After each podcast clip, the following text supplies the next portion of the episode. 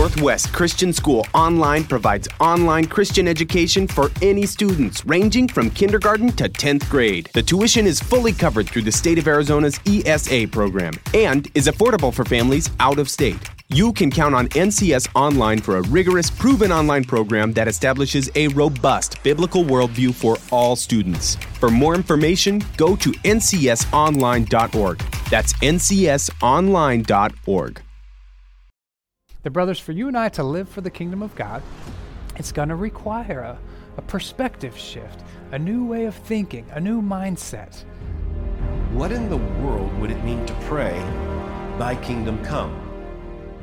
Seek first the kingdom of God. Know that your home is in heaven and live as if that's your goal. What we've done in the past simply can't be done anymore. That we lived our life in a certain manner because it was basically a Christian world, a Christian culture that we're living in. That time, those times are over. It's not enough to be a believer. It's not. You, it is not sufficient for you just to believe and that's it.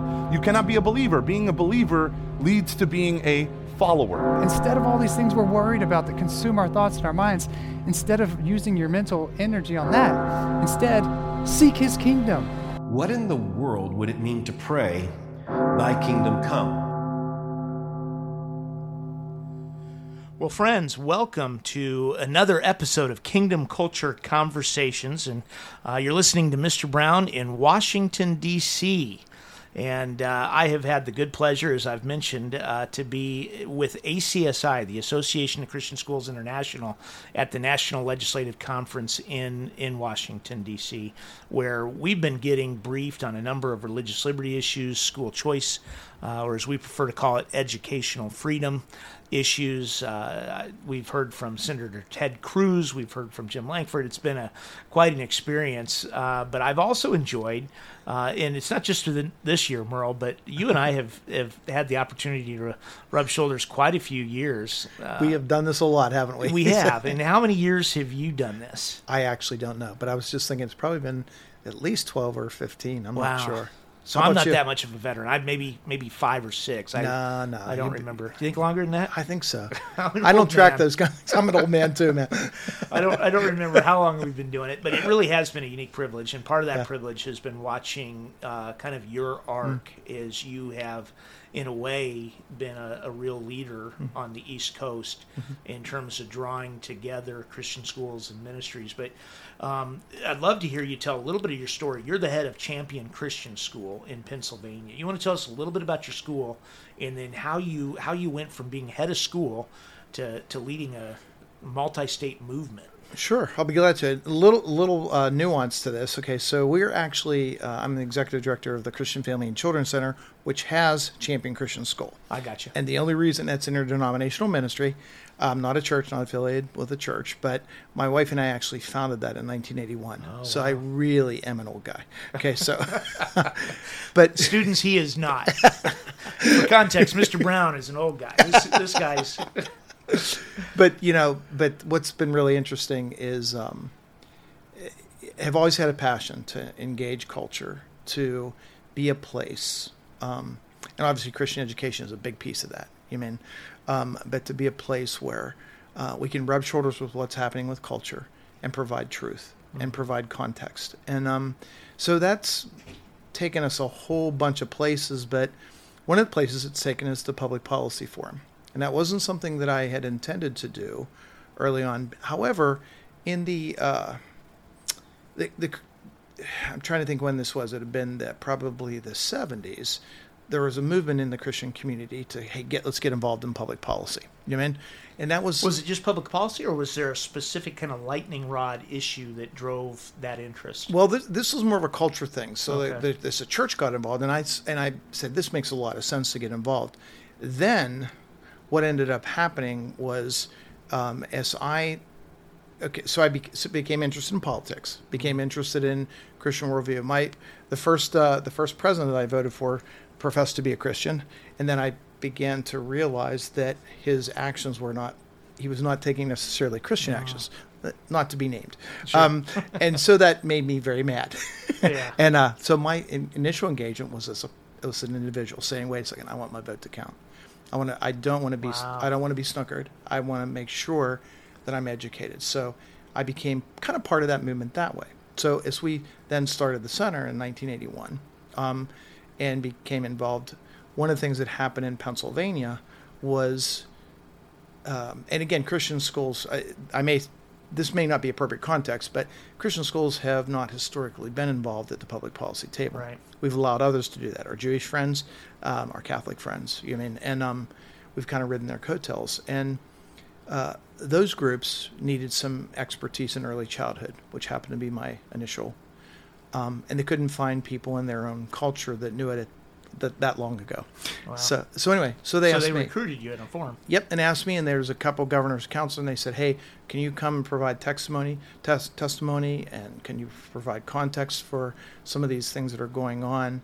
And um, and they then they trained me, and they taught, you know, so they you know, trained me how to testify, do those kind of things, and I began looking around and saying, "Where's the evangelical Christian school community here?" And we were, yeah, we were not to be found. Well, I think the temptation sometimes with Christian education is that it's in some cases people might consider it to be a uh, safeguard, uh, the proverbial bubble. Yep. You know, where where we retreat from culture rather than engage it. And I think the proper model really is to you know for following the Great Commission is we want to be change makers. We want to be world changers.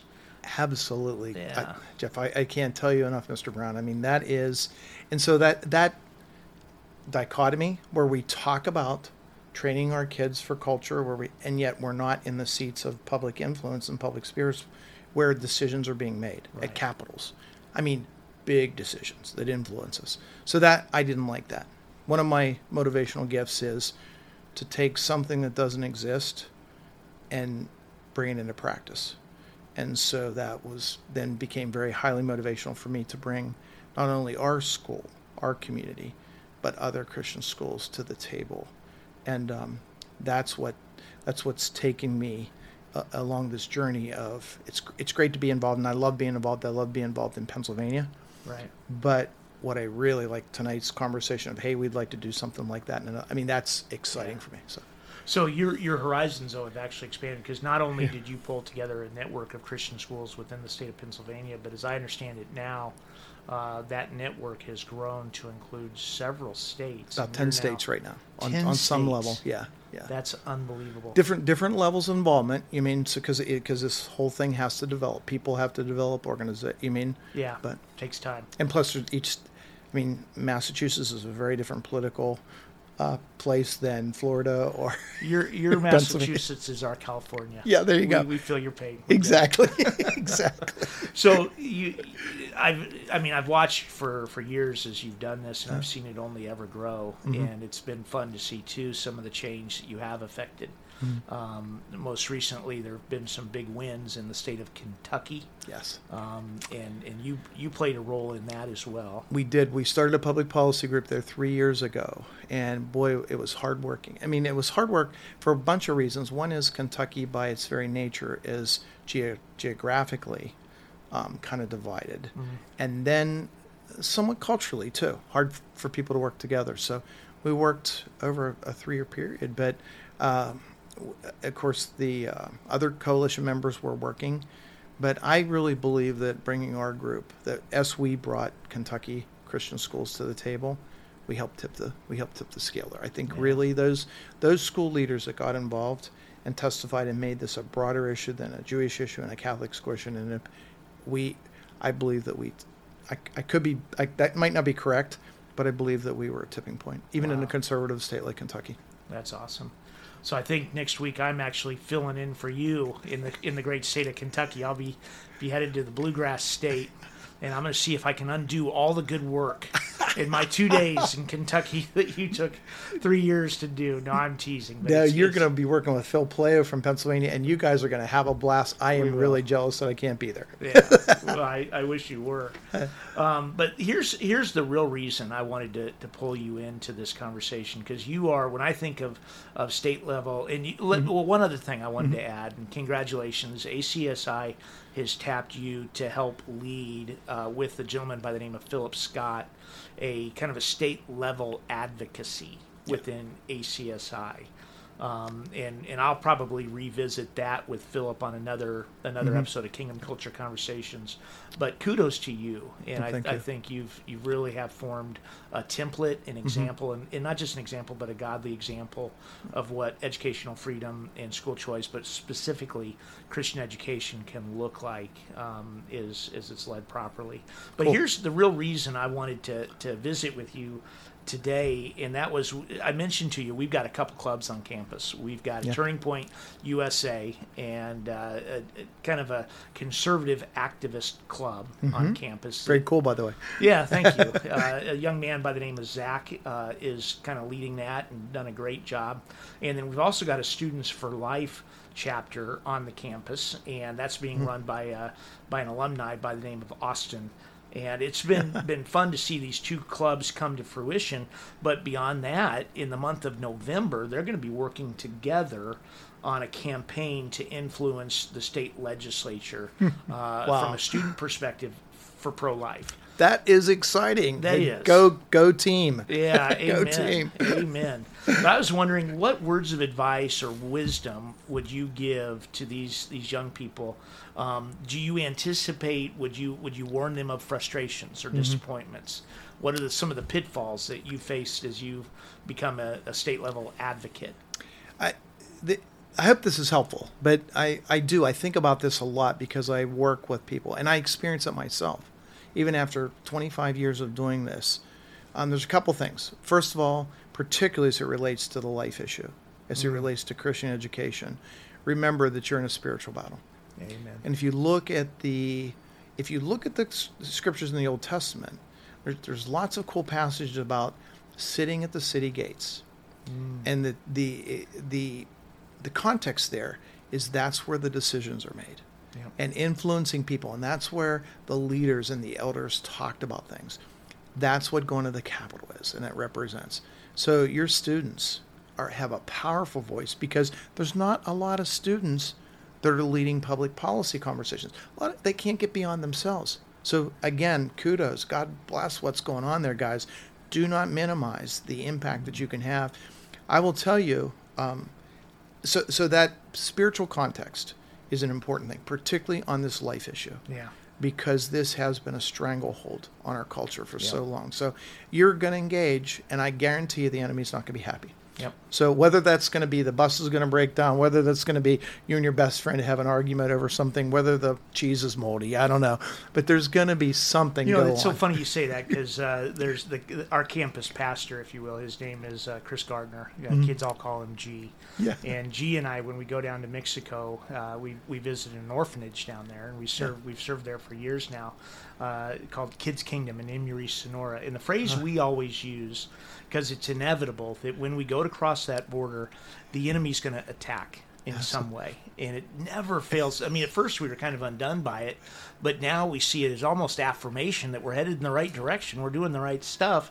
But we always say the same thing. We say the enemy is not just going to give it to us. Yeah. If we want it, we're going to have to march right in. We're going to have to take it from him, and that's what I hear you saying. Yeah, and I and I agree. And again, scripturally, the gates of hell.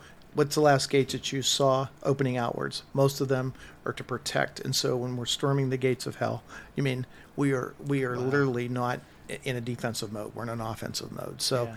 that that is really true. So that that's one. So the pra- then then I guess my cons- my the second advice I'd have is then manage it. You mean recognize it oh. for what it is and see it for what it is. Try to recognize that it's part of a leadership you know when you take leadership like this and students taking leadership in today's culture is the key i mean i mean literally mr brown i just i just want to commend you because you don't see that everywhere Yeah. i mean and especially a group that large i mean and willing to work together so the third thing would be is remember that public policy is it, it's almost countercultural to do it well to have a place where we can talk about our differences, where we can be literally salt and light and be firm.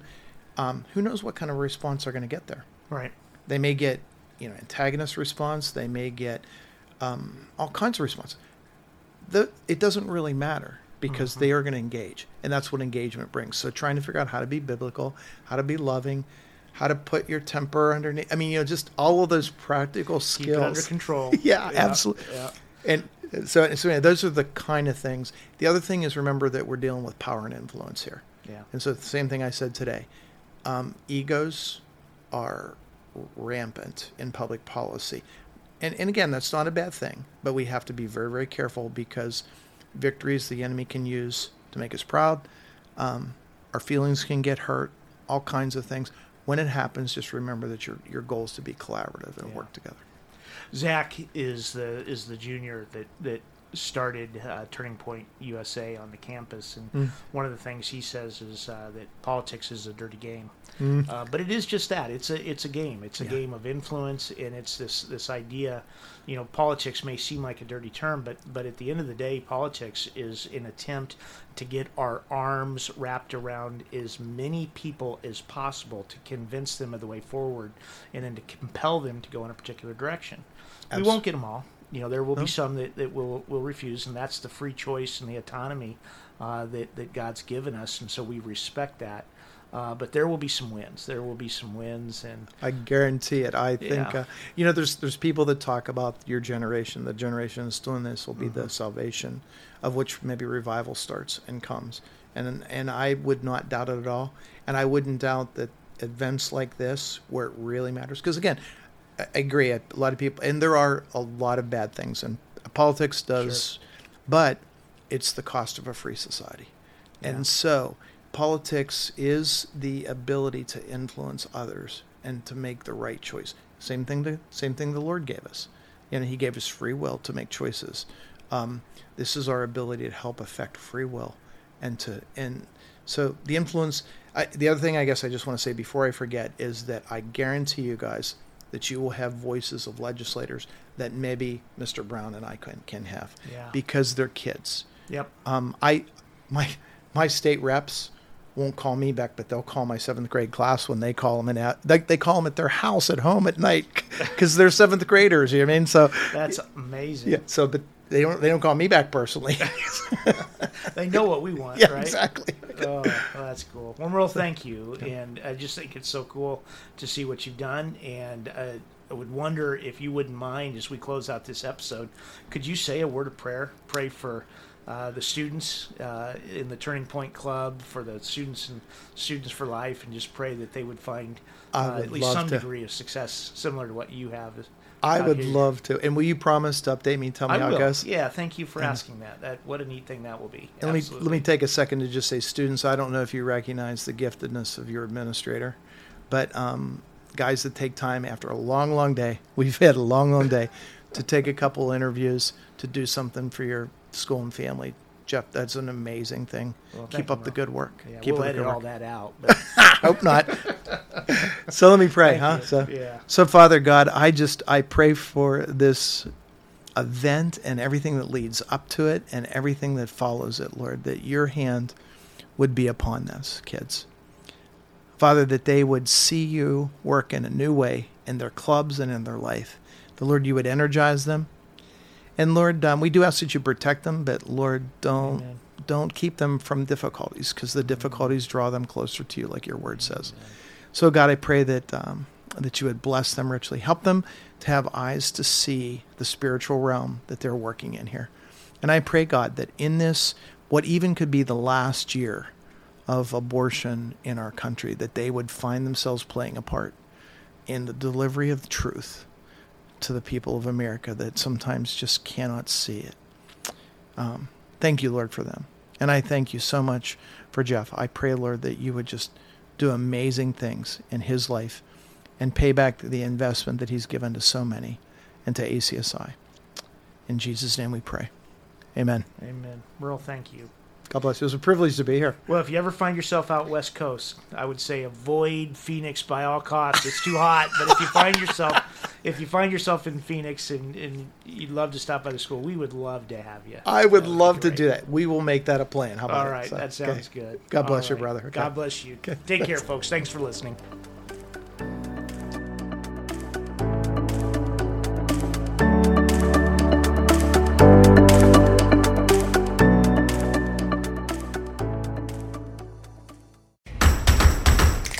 Northwest Christian School has made Biblical Worldview online courses available to all high school students for transcript credit, regardless of whether they attend public school, private school, charter school, or homeschool.